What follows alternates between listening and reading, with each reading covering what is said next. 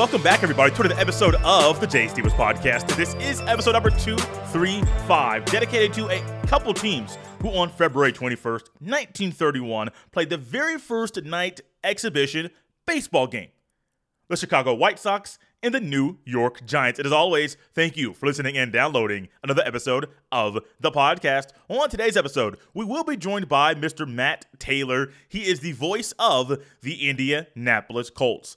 Matt Taylor's journey to where he is currently as the voice of an NFL franchise is different than maybe people we have had here on the podcast, or different than a journey that you might map out in your head. From being a 3-year starter on the football team, as well as being the GM of the college radio station, to some interesting jobs he had along the way, shortly after graduating from college, to his journey to being the voice of the Colts. It's very unique to him, and I believe it's why he is such a good play-by-play broadcaster for the Indianapolis Colts. Matt and I have a fun time going through his journey, highlighting some specific things about him, as well as at the end of the conversation, Matt is a broadcaster, a person that can do impressions of people in sports. May it be a play-by-play broadcaster, may it be a sports talk radio host, Matt is really good at this impression thing. So at the end, he does an impression of Marv Albert. You'll laugh. He does one of the voice of the Indiana Hoosiers, Don Fischer. You'll laugh. He also does some of local sports talk radio hosts in Indianapolis. Sit back, relax, enjoy this fun conversation with the voice of the Indianapolis Colts, Mr. Matt Taylor.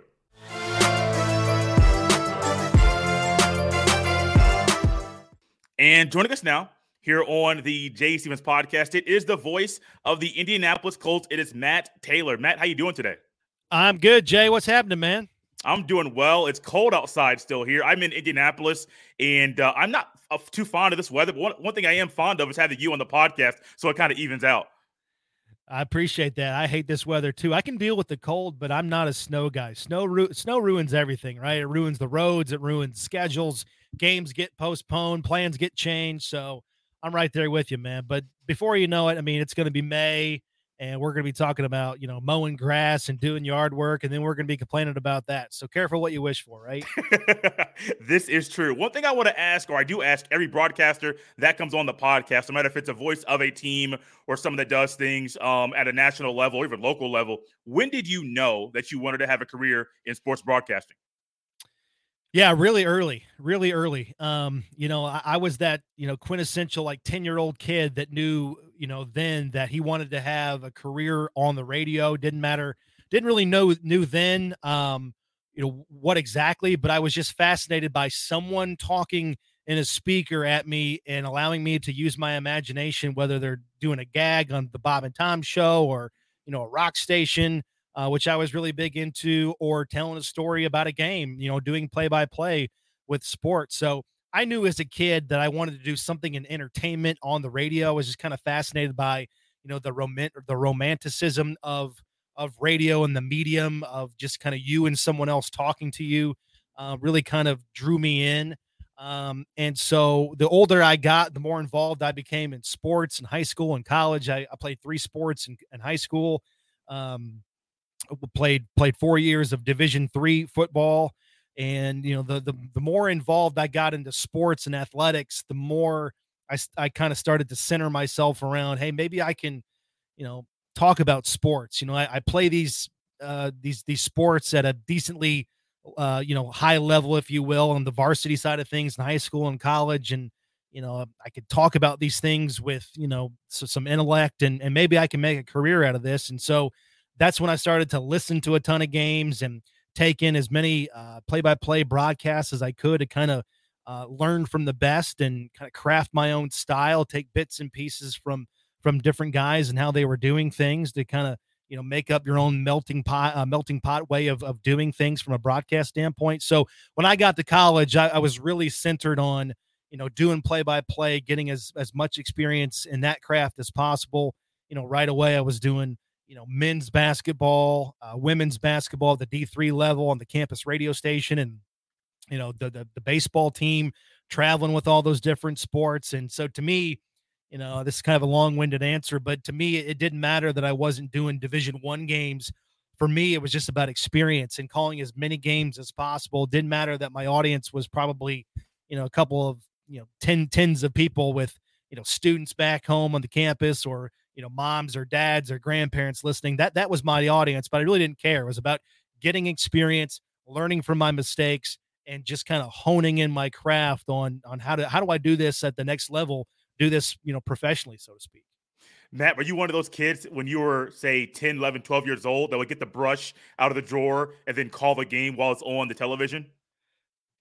Yeah, I mean, I was that guy. You remember back in the day, you know, the early 90s when Home Alone came out and he had the Talk Boy? Yeah. Remember the Talk Boy? Okay, I wanted the Talk Boy because I was obsessed with that movie like every, you know, 8-9-year-old, you know, with Macaulay Culkin growing up there. But I wanted the Talk Boy so that I could broadcast my own games in the living room. I mean, I did Game 7 of the World Series on a Talk Boy. I would do Pacers play-by-play on the Talk Boy. So, you know, it was funny. Somebody asked me during the pandemic, you know, when everything kind of first shut down and we were trending towards doing games remotely. And somebody asked me, hey, have you ever called a game remotely? And I said, yeah, but not since I was 8 on a Talk Boy in my living room. Right. So, it was kind of deja vu as far as that goes, but no, I mean, again, I was just that kid that knew I wanted to do something in radio. And the more I became involved in sports, watching sports, playing sports, you know, the more I sort of trended and gravitated towards, you know, doing, you know, pretending like I was doing a sports show or a sports update, a sports center appearance, things like that, or just play by play, which I ultimately got into. I love that. I love hearing stories about how people, when they were younger, how they did the odd things that most people nowadays, even back then, they would say, kid, you're weird. Like, what are you doing? But it kind of molded you into being who you are now and doing what you love, which is broadcasting and doing play-by-play of the team you grew up watching. Well, now people replace that experience that I had, right, doing pretending like I was Al Michaels doing Game 7 on a Talk Boy. Now, you know, every mom and dad has a laptop or an iPad, and you can start a podcast, right? Yeah. And what we're doing right now, I mean, everybody has a podcast. And I think it's great because it gives everybody a voice. It gives everybody experience, way more experience than I had growing up. I mean, my first taste of really getting behind a mic and cutting my teeth and, again, learning from my mistakes did not happen until I went to college. My high school did not have a campus radio station. It did not offer. I mean, this was pre-everything, right? This was pre-Twitter where you could just hit a button and go live and talk to the world. Yeah. I did not have that. I didn't grow up with that. And I was sort of on the cusp of all of that happening from a technology standpoint. But yeah, now kids nowadays, they do it for real. Like you and I are doing it, and they're building up a huge audience. You know, I know 12-year-olds that have a YouTube channel that are making money off of it. And that's great for them. But, you know, back in the day, you know, I had the Talk Boy and I talked to myself. Not much has changed. No, it hasn't. Not much has changed at all. I talked to Scott Agnes, and I think this was last year. Maybe it was 2021, maybe 2020. Forget the exact year. But he talked about how in his high school, he went to North Central, and he got to call high school basketball. Eric Gordon was at the school when he was there, and he talked about how he got to call the state championship. It was an 2007, I think, with North Central versus East Chicago in that year. But she went to, I believe, Ron Colley. A lot of high schools nowadays have these programs where you can do things on TV, or maybe do things via radio, where you're getting that experience early. Did that hinder you once you got to college? Because I know in college you were playing football, but also setting things up and then also calling games there. Do you think that experience that you didn't have in high school kind of hindered you in college, or did it help you kind of work harder once you got there? Yeah, I don't think it hurt me. Maybe it didn't give me the head start that kids nowadays are getting. Yeah. There's no question about that. I mean, you talk about getting, you know, radio experience or TV experience, you know, in the traditional sense of being behind a mic or being in front of the camera. You don't even need a TV or a radio station anymore to do those kinds of things, given, you know, you can stream from your living room and make it look like a TV set, just like, you know, again, a lot of kids are doing nowadays. So, you know, I hate to sound like, you know, back in my day, but like it was just a different time back then. I mean, this was the early 2000s, you know, when I graduated high school, moved into college. I will say if anything, by not having that high school experience in terms of broadcasting, jumping off point.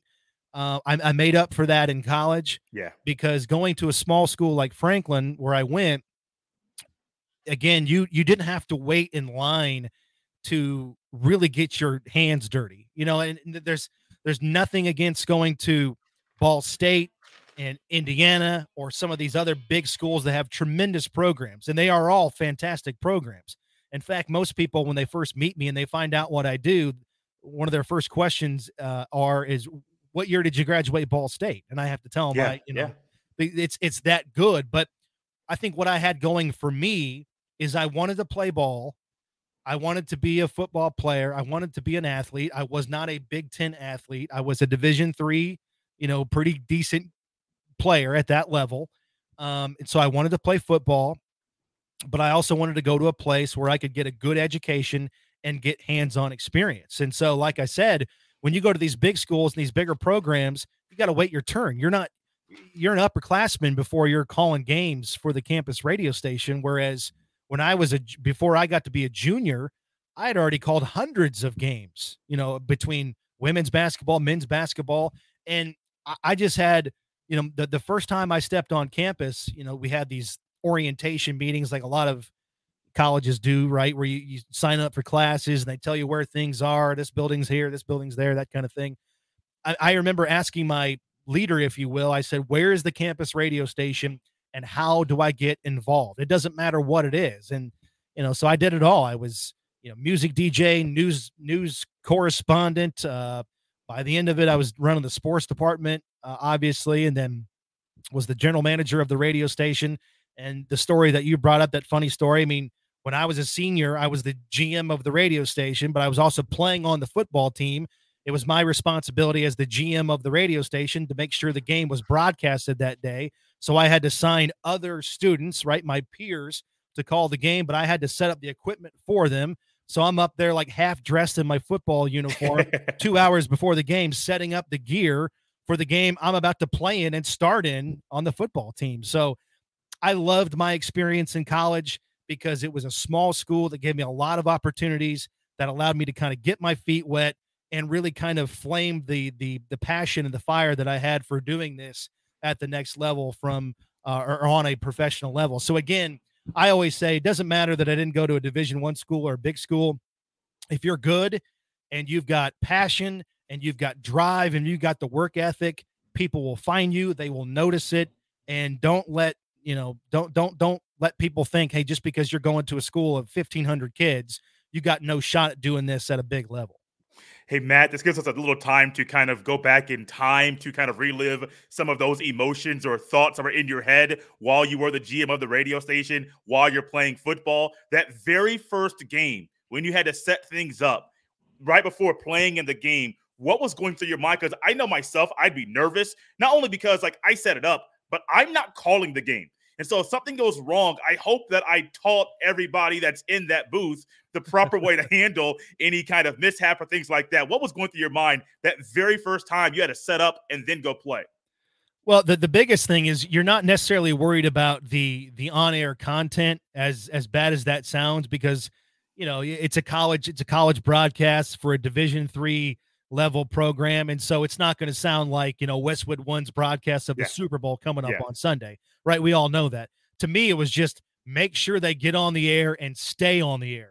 And so I would be lying if, we weren't running off the field for a series where I get in a 3-and-out defensive stop and I'm looking up at the press box to make sure like there's still two guys in the window having headsets on and still talking as if they're broadcasting the game. So, yeah, I mean, I would say 95% of my attention was always on the game, but I would give myself that 5% window, a little look up here and there to make sure everything looked to be in order. There's no question about that. Was there ever a time things went bad? Not that I can remember. Okay, good. Really, I mean, I'm sure they did, and I didn't know about it, but, we never got to, Chernobyl level 10 or anything like that, where we just didn't broadcast the game or anything like that. I think they, for the most part, stayed on the air and were able to do an adequate job of calling the game and letting people know what was going on. How did that experience, not so much playing football and then being the GM of the radio station, but calling the men's basketball, women's basketball, I think there was one other sport you called there as well. How did that help shape you for post-graduation when you're trying to figure things out, and there's really no blueprint for trying to get into this field. No, there isn't. And regardless of the amount of games that I called, and I called a lot of games, and I was just that campus dork. I mean, I was busy. I was really busy being a full-time student, full-time athlete. And then on the weekends, listen, not a lot of people are volunteering to go on a bus trip to Defiance, Ohio or Manchester, Indiana, right? And especially in the winter for basketball.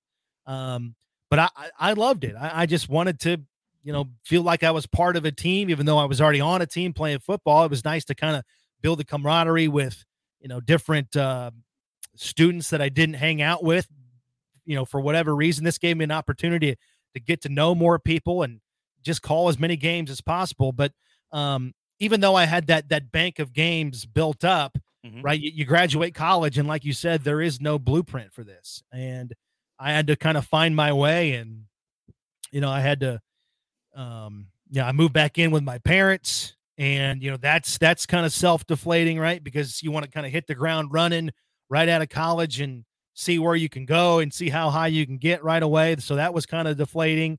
I had a lot of part-time jobs. I worked at a country radio station in Newcastle, Indiana. On the weekends, I was the weekend guy from 4 to 8 on Saturdays and Sundays. And, you know, whatever money I made to do that job or have that job, I blew it all in gas money driving out there in this old pickup truck that I had. And to be honest with you, it was a country music station, and I hate country music, or at least the classic stuff, or the new stuff, I should say. I like the classic stuff, the old stuff. But I tell you what, I mean, I went all in just like I did everything. I mean, between 4 and 8 on Saturdays and Sundays, I knew everything there was to know about country music. I can tell you that, right? So I faked it. There's no question. And then I did high school basketball, high school football, kind of freelance for a couple different things. I did women's volleyball for Indiana University. I had a kind of a connection there. So I traveled with the IU women's team to all the different Big Ten cities, which was an absolute thrill for me, right? Getting to go to call a game at, the Breslin Center and, mm-hmm. you know, Assembly Hall and Mackey Arena and all these great places where, you know, there's a lot of tradition in the Big Ten. I was doing, you know, volleyball broadcasts as a 22-year-old. Wasn't making any money, but again, that wasn't my goal. I wanted to just network, build up connections, and get behind the mic and just continue to kind of pad my resume and produce a high-level demo. So got a job also working part-time at Emmis, mm-hmm. 1070 The Fan. I was part-time can be working there. I'm sure they just grabbed my resume off a stack of papers and gave me a call, and I was happy to answer that. I mean, my first in there was answering phones for Bob Lovell show, which is a high school sports call-in show, Fridays and Saturday nights. The show airs from 9:30 to midnight. So I'm a 22-year-old guy, and most of my friends, you move back home, and they would want to go out on Friday and Saturday night to a bar or a party. They were still kind of in that young post-college mode, and you got to tell them, hey, guys, I can't go. I got to go answer phones for a sports show where I'm making minimum wage, and they look at you like you have three heads. They're like, what are you doing? But it's an in, right? It's a foot in the door. I tell that story all the time because I took that job, and then a couple weeks later, I'm doing updates, then I'm producing the show, then I'm filling in other shows on radio stations in the cluster that Emmis owned at the time, that I'm a full-time producer, right? So I'm just kind of working my way up within the company, but my in was a crappy suck job answering phones. And they don't even have that job anymore because everything's on Twitter. Everything's online, right? It's all on social media. Just post the scores there. So it's really kind of an antiquated deal, but like that was my thing. Just get my foot in the door, show them I'm much more than just a body that can answer a phone and write down a score.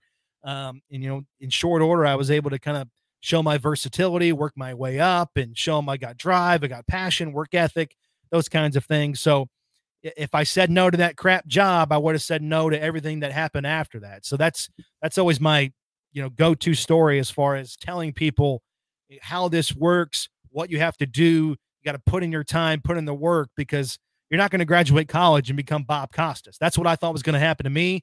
So it's just kind of a long, winding road, and you don't really know definitively where it's going to go. That's a great lesson for everybody listening to this or even watching this via the video on YouTube. everybody can learn from you and the way that you got to where you are. People see you, the voice of the Indianapolis Colts. You're calling the game. You can stream the games on 1070 The Fan, their app, I believe, unless it's that might be blocked due to like NFL copyright stuff like that. But I do know you can get the game on SiriusXM, and so it's it's not just national. People around the world can literally listen to you call a football game. But it goes back to those early days where you're doing a job that a lot of people don't want to do. A lot of people don't want to work. 22 years old, Friday, Saturday night, late night after high school basketball, high school football's over. You're the ones that's answering these phone calls for Bob Lovell. That's a fun show. I've listened to that show before. But a lot of people don't want that job. But simply saying yes and getting that foot in the door, right. A lot of people can realize, yeah, it might be ugly. It might be dull. It might be boring early. But down the road, if I keep working and grinding, I might get to where I want to be. And you got to work hard. You got to put in the time. You got to do the dirty work. I mean, to your point, I mean, when I first started with the Colts, I was also doing freelance play-by-play to still hone my craft and make sure I didn't completely abandon that, because when I first started with the Colts, I was, doing production work and overseeing the entire operation. I was doing everything except call the game, to be honest with you.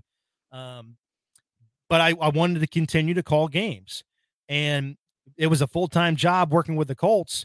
It was during the season, 60 plus hours worth of work, and then traveling with the team, leaving on Saturday, getting back late, depending on the time of the game, Sunday night or Monday morning. But I'd work all week, Monday through Friday, come home, and I would get ready for the high school game I had that week, go to work on Friday, work all day, go to the game on Friday night, get home at, 11 o'clock, 11:30, pack a bag, be out the door by 11 a.m., 11:30 for the Colts game that weekend, get back, do it all over again. And you have to have a really good support system, and I have been incredibly blessed as far as that goes, because my wife, who was my then girlfriend at the time when this journey first started, she understood what I was trying to do. She understood that I was trying to attack this professionally and see how far I could go. And I never really had a plan B. Maybe that was a little reckless on my part, but I never had a plan B. But I think that's what kind of kept me going. It kept me hungry, and it kind of psychologically told me, you better make this work because you got nothing else to fall back on. And so she knew that. So I was just going to get to take this as far as I could go. And she was incredibly supportive. My parents were incredibly supportive, right. I mean, again, I was that 10-year-old kid that said, I'm going to be the voice of the Pacers or the voice of IU, whatever. And they never laughed at me. They never said, hey, you might want to think about this because the odds are, they're not in your favor. So they never really deterred me from attacking the dream and going for it, anything like that. So my family, my wife, especially now, she's still incredibly supportive because now we have two kids. And so she makes a lot of sacrifices, especially on the weekends, nights and weekends when we have games, basically from the months of July to January, February, she is kind of, I hate to say it, but she's kind of like a, one and a half parents, because unfortunately my attention is most of the time diverted elsewhere. It's a job that you really can't turn off. It's kind of a 24/7 deal, especially during the season when you got a game and you got rosters to memorize and players to know and things like that. Like, there's a lot of attention that goes into it. And she's incredibly supportive with the kids. Trust me, I try to be as good of a father as possible, but it's just, during the season, there's a lot of time where I'm away and I'm working late and things like that. And she never holds a grudge. She never resents me. She's incredibly supportive. And, I've told her that a million times. And, the crazy part is we're just getting going. I mean, I'm only in year 3 or 4 doing this, and our kids are, 5 and 1. So we got a long way to go. But, I know I'm getting long-winded as far as this goes, but, when the off season hits, then I got to be dad, 1,000%, because I have to make up for lost time that I got by either, being away for weekends or traveling with the team and just, diverting a lot of attention to my job, during the season for those 7, 8 months.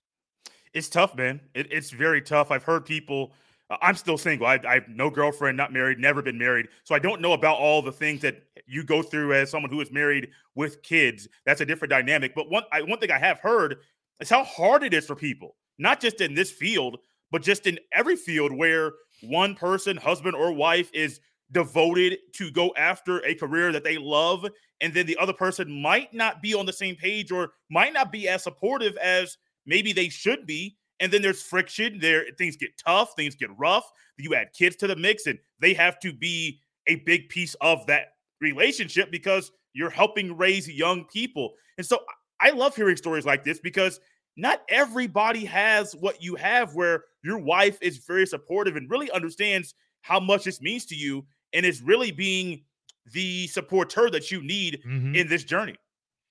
No, it's a great point. And I'm glad you bring that up because it's same thing with coaches and players, the sacrifices they make so that their husbands can be involved in professional sports, professional football. I mean, especially the coaches. I mean, you talk about the hours that I work. I mean, they're working double probably. So, my routine, if you will, is, during the season, Monday through Friday, there's just not enough hours in the day, business hours, if you will, to get everything done that I need to get accomplished. So, it's work all day, 9 to 5, if you will. And then, my family will get home from school or, daycare or wherever. And we'll do dinner, spend some time in the evening. We'll play a game, do bath time, do bedtime. And then when the dust kind of settles for the evening around, 8:30, I'll go back to work. Yeah. And I'll work until about 11:30 midnight because there's just not enough time. And so you're talking about a quality of life where it's just work in front of a computer, memorizing, trying to do the job justice in terms of being the voice of a team.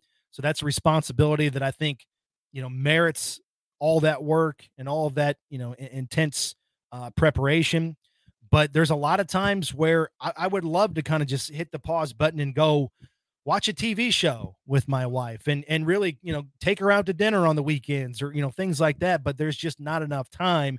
And when we first started dating, I had to know this about her. We would not be together if she was not as supportive and as, knowing that, she was going to have to make some sacrifices. Not that I said, we can't be together if I can't pursue this dream, but thankfully it never got to that point in our relationship because she was always saying, you do what you have to do. I support you.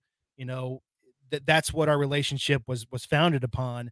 And so we've always been really, really solid as far as that goes.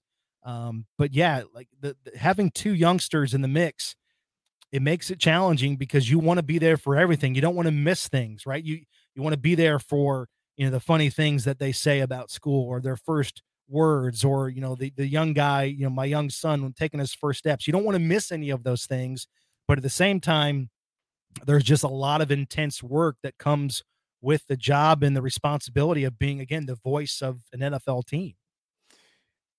Your journey to get this job has been a long one. It's been an interesting one. I don't know everybody's journey, but I do remember some little details about what took place. Bob Lamey comes out. You're kind of the interim guy, and you get that interim tag taken off to get the full-time job. Could you kind of walk us through, only saying the things you can? I know it was kind of delicate, some things that were said, but can you walk us through what took place and how you got the job to be the voice of the Colts? Well, like I said, I was, Bob was the voice of the team. Legendary, been there for 30 plus years. And I was doing everything basically except calling the game, right? So when you think of a radio station, you got, talent, producers, researchers, sponsor people that sell the spots, that traffic the spots. I wasn't selling, but I was helping traffic. So I was doing so I have all of those jobs as it relates to Colts radio, plus overseeing the network and, all of those things. So I was doing, that was 2018, and the longer that I worked for the Colts, the more responsibility I had been given, right? Doing TV play-by-play for the preseason games, doing TV shows, sideline reporting for radio. And so it was in the preseason. Bob was doing radio play-by-play. I was going to do TV preseason play-by-play. And everything with Bob went down, and a change needed to happen. And so, obviously, you know, my long-term goal was to be the voice of the team, or be in a position to be named voice of the team. And so there just wasn't a lot of time for thinking. You just had to go. I mean, that happened, I think, a day and a half before another preseason game. Oh, wow. And so I had to shift towards taking on the radio responsibilities, not only for that game, but for the entire season. And so I was essentially doing two full-time jobs that year. I was doing, right, the play-by-play stuff, which is, that's its own animal in terms of prep and work and preparation. Plus, all the behind-the-scenes stuff is, you know, the manager of radio production for the team. So, you know, you can imagine just how nutso it was. We just didn't have time to make any adjustments. You know, like, do we hire somebody? Well, that's going to be counterproductive, because then I'm just going to have to spend my entire time, you know, teaching this person, getting that guy up to speed, those kinds of things. So it was just easier for me, unfortunately, to do, you know, double the work. And so it was insane. I mean, you talk about the long hours now, they were even longer back then. And,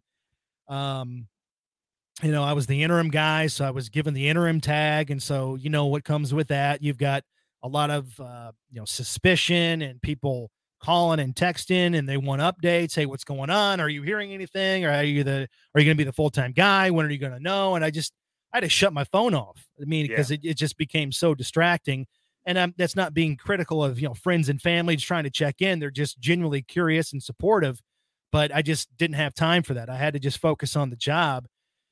And, you know, that first half of that season, you know, I would kind of be my own worst enemy, to be honest with you. I was calling the games, and you know, as soon as I shut the mic off to sign off at the end of the game, I would just immediately start reflecting, okay, how did that go? How did I perform? What are other people going to think about the game, the broadcast? And you try to think about appeasing all of these different people. Okay, is this person going to be involved in the decision? Is that person, how much weight is that person going to have? You know, do I need to change anything? Do I need to do things differently? And so I was just like this psychological worst enemy to myself. And there was a lot of sleepless nights. And what I just didn't want to happen was just live the embarrassment of being a 33-year-old guy that had this massive opportunity, this colossal chance for a big promotion, kind of a dream come true, chance of a lifetime, and then blow it. I didn't want to deal with that embarrassment. And this is not a shot at anybody else, because, you know, if my neighbor across the street's up for promotion and he doesn't get it, well, the only couple of people they're going to know are him, you know, his boss, maybe his boss's boss, his spouse, if he tells that person. That's it. If I didn't get this job, millions of people would know I didn't get this job. Yeah. So I didn't want to have, you know, that on my ledger. And, you know, I didn't want to deal with that embarrassment. It was terrifying, to be honest with you. It sucked. And so there was a lot of sleepless nights, and I don't know what part of the year it was, maybe the halfway point of the season, but I just told myself, you know what, just forget this, because it's not healthy. This is, you know, really screwing up your psyche. Just live in faith and not fear. And I think once I told myself that, or convinced myself of that, it really kind of changed, you know, it certainly helped my headspace. It changed my philosophy going into a game, because I knew I could do it. I knew I was good enough. I knew I had the skills for it. I knew I had the passion for it. And if it was meant to be, it'll happen. So, that really kind of helped me in terms of my mentality going into these games, because really the games themselves, that was my safe haven. When I could just call the game and turn the mic on and be, you know, the voice of the team for that time, that's where I was most comfortable. But then as soon as the game was over, then it just became just, you know, a swirl of emotions and thoughts. And it was kind of hard to deal with, to be honest with you. And plus, you got social media chiming in and all this stuff. And the older generations of Colts fans saying, you know, there's nobody that replaces Bob Lamey. And that's true, right? Yeah. I mean, Bob is a legend, and no one will replace Bob, but I wasn't trying to be Bob. I was just trying to be, you know, Matt. I was trying to just do the job how I saw the job, you know, should be done and performed. I was trying to just do it, you know, the best of my ability. And so it all worked out, but, you know, 2018 was a really, really crazy time. And I'm sure 5 years from now, I'll be able to look back on and laugh. But to be honest with you, I'm not there yet because it was just so crazy. Got a couple more things for you here really quickly, Matt. One of them is, what's kind of a goal? Do you have a goal in broadcasting? Do you want this to be the rest of your career where you're just the voice of the Colts and that's it? Dave Pash, you want to go that route where he's doing things nationally for ESPN and still doing things for the Cardinals? Ian Eagle, who does things for the Nets, mm-hmm. but then is dabbled into the college basketball, the NBA, the NFL. What's kind of a goal, if any, that you have in your career? No, I've never set goals as far as like, this is what I have to do in order for me to qualify myself as successful. I've never done that. So if those things happen, if I get other opportunities elsewhere, that would be fantastic. You know, it's, again, when I was setting out for a career in radio, I never told myself I got to be the voice of the Colts. You know, yeah. I never did that. And so I'm just, again, I'm going to ride this out as, to be honest with you, I pinch myself every freaking day because someone is paying me money to broadcast games, to talk about football, and to research the NFL. Like, are you kidding me? Like, what? So from that standpoint, I'm already cloud nine, living a dream. I mean, how many people would be lining up to take this job from me? There's a lot of people that want to do it. And so I understand that. I respect that. I have such respect for the job and admiration for, you know, the Irsay family for giving me this opportunity.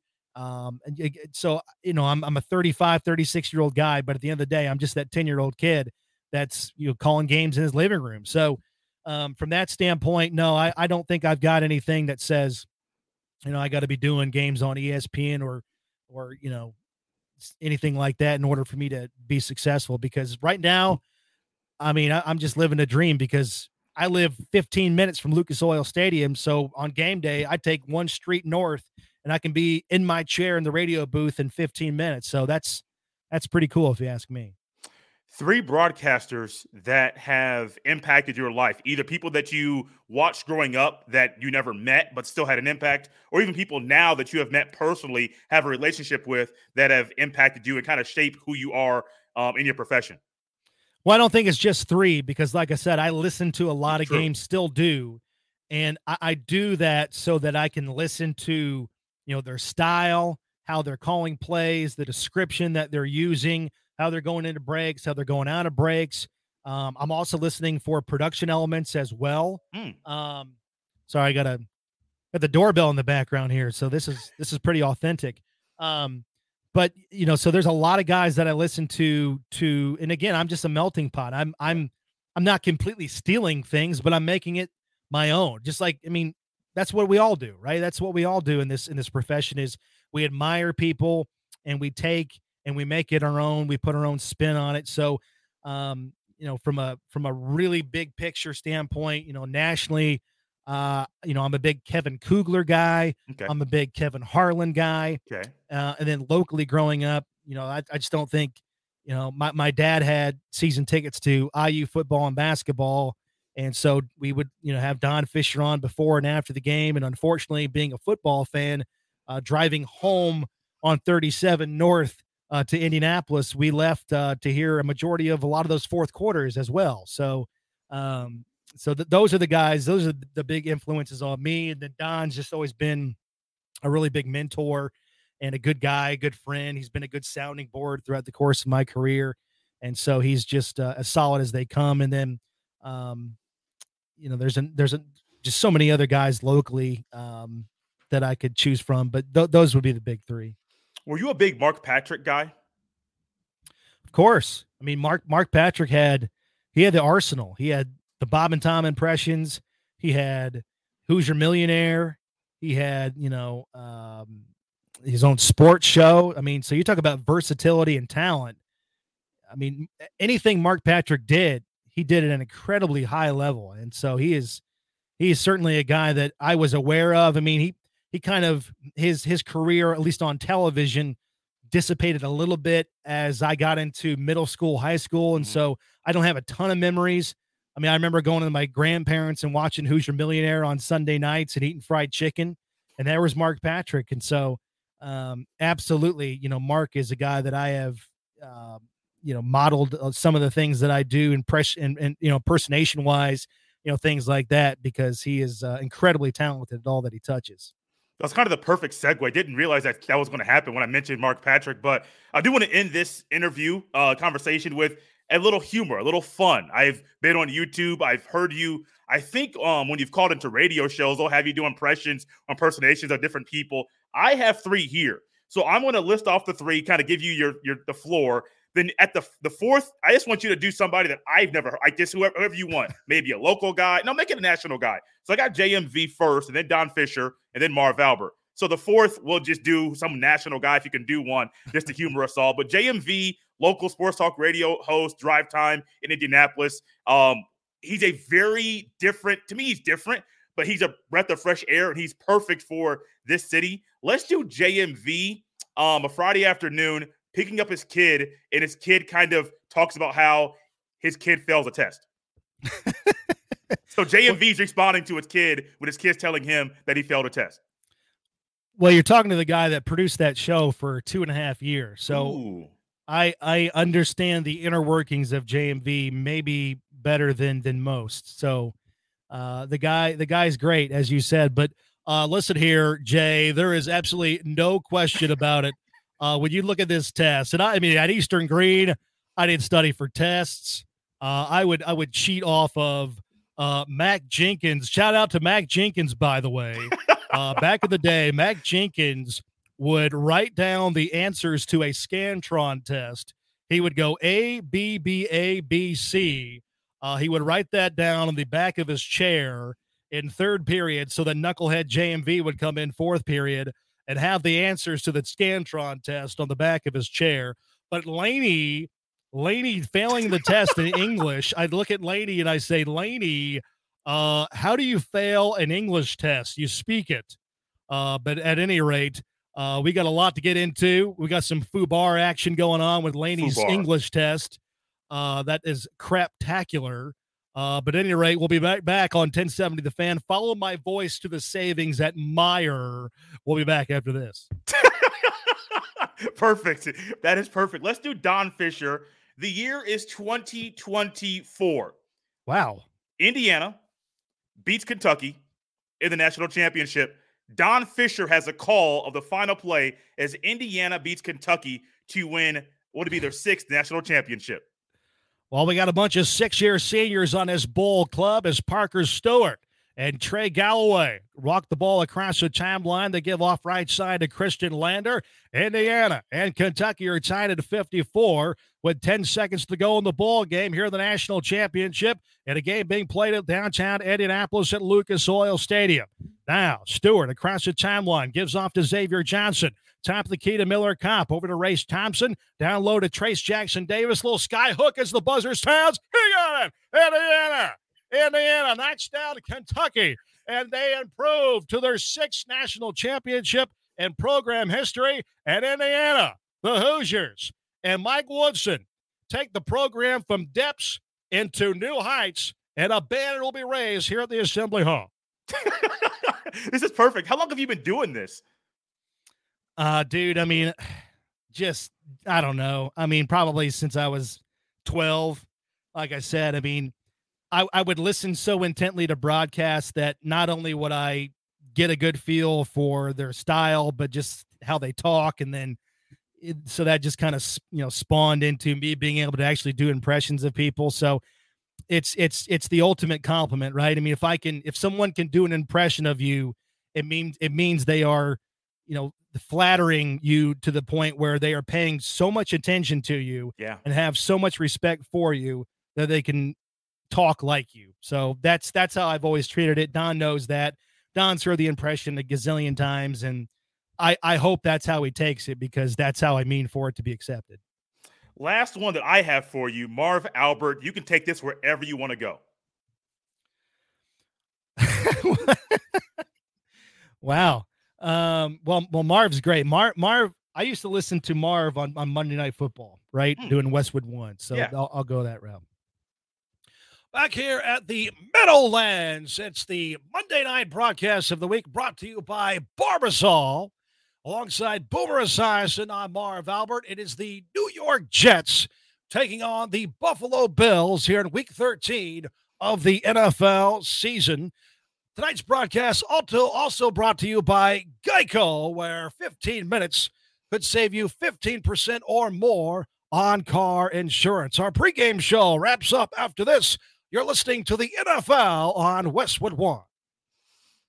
Love it. I love it. I'm trying to keep my laughter in so you can just keep going the entire time so no one's hearing me laugh the entire time, but these are perfect. One last one, a national guy, maybe a national radio, TV person, doesn't really matter. Just one last one to leave us as we close out this show.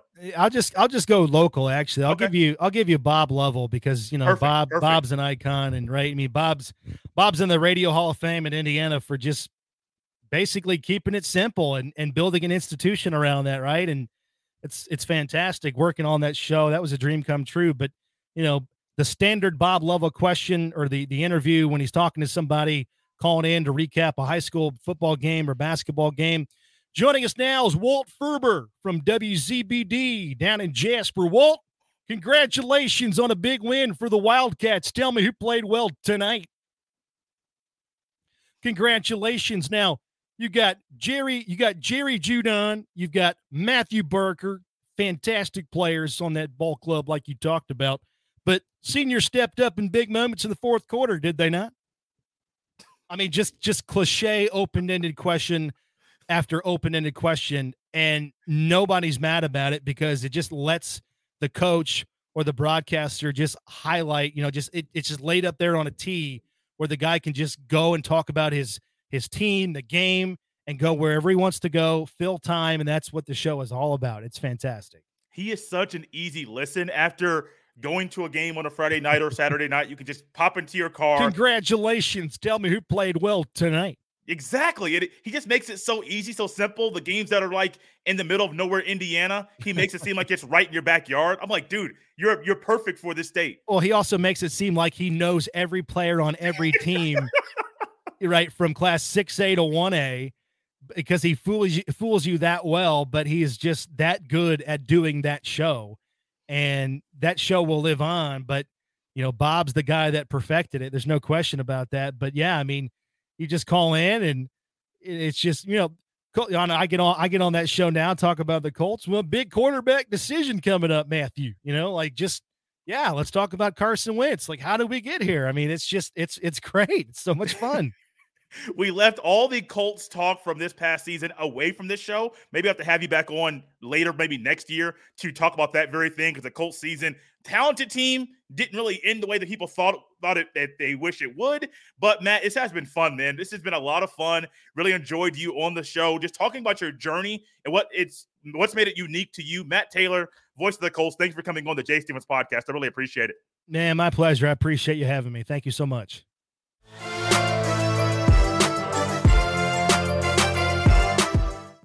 I told you, I gave you a hint that's waiting until the end of the interview to hear the impressions Matt Taylor does was going to be worth it. And there was a time you may have been someone that closed your eyes when he started to talk like Marv Albert, and you thought in your head, that's not Matt Taylor, that's Marv Albert, the now retired play-by-play broadcaster who has done phenomenal work throughout his career. No, that was Matt Taylor, just one of the many talents that he has in his bag, and it was so much fun having him here on the podcast. Oh, trust me, he's one of those guests we'll have back on once again, because there's a whole lot Matt and I could talk about, especially regarding Carson Wentz and the Indianapolis Colts. Thank you so much for listening to and enjoying another episode of the Jay Steffens podcast. As always, you can follow me on Twitter at JSteffens07. Leave a 5-star review on Apple Podcast. If you're on YouTube, hit the like button, subscribe to this video, help this channel continue to grow. This has been episode 235 of the Jay Steffens podcast. I will see y'all next time.